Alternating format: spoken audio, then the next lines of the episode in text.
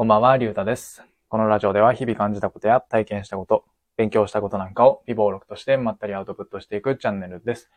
今回は僕が音声配信で台本を書かない理由といった内容で話してみたいというふうに思います。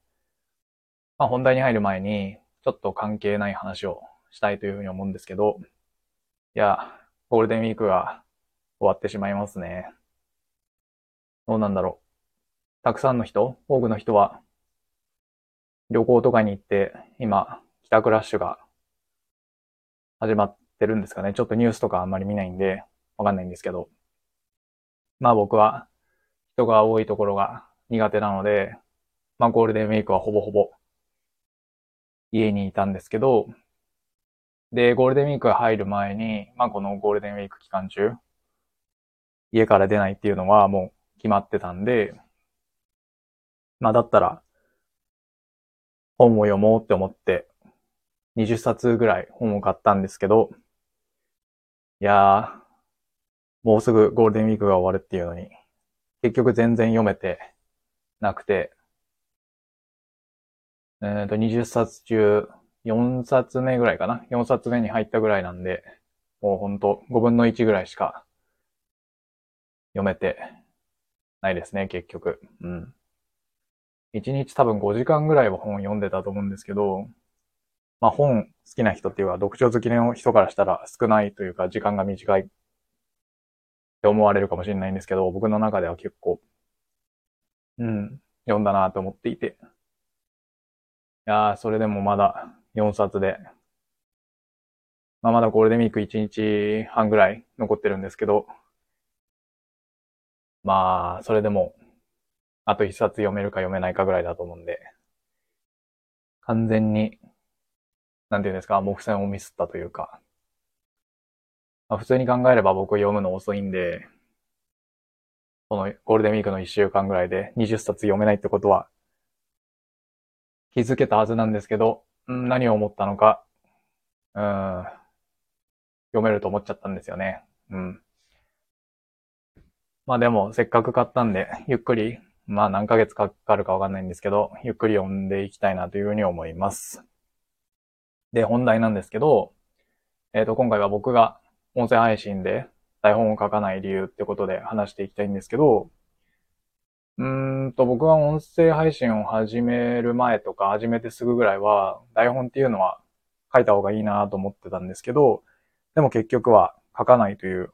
選択を現状しております。で、その理由っていうのが二つあって、で、一つ目が、うんと、気軽に配信できなくなってしまうから。で、二つ目が、えっと、読んでる感じただ読んでる感じになってしまうから。この二つですね。うん。本当は三つ、こういうのって三つあった方がいいというか、なんか大抵三つだと思うんですけど、なんか考えたんですけど、三つ目がなかったんで、うんと、二つでいきたいというふうに思います。で、まず一つ目なんですけど、えっ、と、気軽に音声配信ができなくなってしまうかな。うんと、僕がこの音声配信を始めた理由っていうのが、喋るのが上手くなりたいからっていうのが大きくって、で、まあ、上手くなりたい、喋るのが上手くなりたいって言っても、いろんな、なんて言うんですかね、うーんと、種類というか、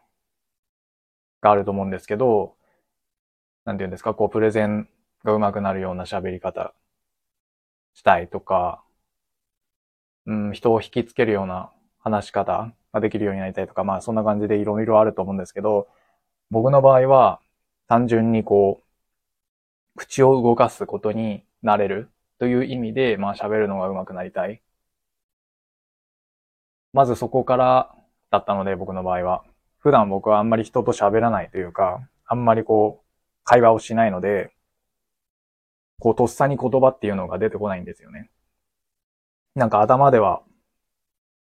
うーんと考えても、口まで届かないというか、そういう感じがあったので、とにかくこう、口を動かすことになれる、そういうベースというか、基礎的な部分ができてから、そのプレゼンがうまくなるみたいなと思って、そういう段階を踏んでいくと思うんで、まあ、僕の場合はそういう、ただ単純に会話をするっていうその基礎の部分が全然だったので、まずはそこに慣れるためっ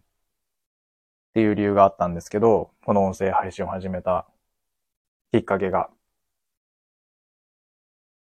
なので、うー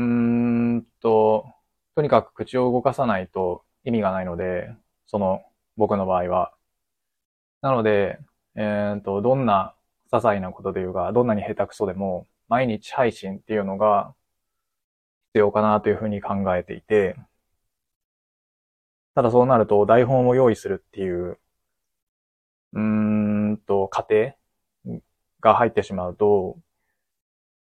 やっぱりこう、気軽に配信できなくなってしまう。やっぱりちゃんと準備しなきゃってなってしまうので、そうなると僕の目的であるその毎日口を動かすっていう目的が達成できなくなってしまうんで、まあなので、うーんと台本を書くのをやめた一つ目の理由っていうのが、うんと気軽に配信できなくなってしまうからです。で、二つ目の理由っていうのが、ただ台本を読んでしまう感じになりそうだからです。うーんと、よくこう学校なり会社なりでプレゼンするときに、なんか用意してきた台本をただ読んでるだけみたいな人って、おそらくいるんじゃないかなというふうに思うんですけど、で、上手い人であれば、まあそういうふうに台本？台本というか、まあ原稿になるんですかね、この場合は。まあそういうのを用意して、したとしても、まあちゃんとこう、読んでる感を出さずにできると思うんですけど、僕の場合はそういう台本を用意してしまうと、なんか一言一句、その書いてある通りに読んでしまうような気がして、で、やっぱりこの音声配信のいいところっていうのは、やっぱり、うんとちょっと詰まってしまったりとか、なんかこう、なんて言うんですか、この用意されてない感っていうのが結構僕の中では、うん、必要なのかなというふうに思うんですよね。うん。なんかその方が人間味があるというか。まあなので、まあ僕個人的にはそういう原稿、台本を用意して、その読んでる感を出したくはなかったので、うん、なので、うんとやらなくて、書かなくていいかなというふうな結論になりました。うん。まあ、だったら、そなんて言うんですか、原稿みたいにきっちり書かずに、こう、箇条書きで必要なことだけ、こう抜き出せば、その読んでる感じにならないんじゃないかなっていうふうに思うと思うんですけど、で、実際僕もそうかなと思って一回、その箇条書きで試してみたんですけど、あの、まあ、ブログとかでいうところの、あとは本とかでいうところの目次みたいな感じで、箇条書きで話す流れを書いて一回試してみたんですけど、でもやっぱりそうすると、その一つ目の理由。である、その気軽に配信できる。っていう、うーん、方に、なんて言うんですかね、抵触してしまうというか、なんか気軽に配信できなくなってしまって、やっぱり過剰書きであっても、やっぱり一回書き出すとこう、なんかこの順番じゃない方がいいかなとか、もっとなんか付け足した方がいいかなとか、いろいろ考えちゃって、うーんと、なんか気軽に配信できなくなってしまったので、気軽に配信できなくなるような感じがしたので、なので、箇条書きで書くっていう方式も、うん、ちょっと現状は合わないなという感じですね。うん。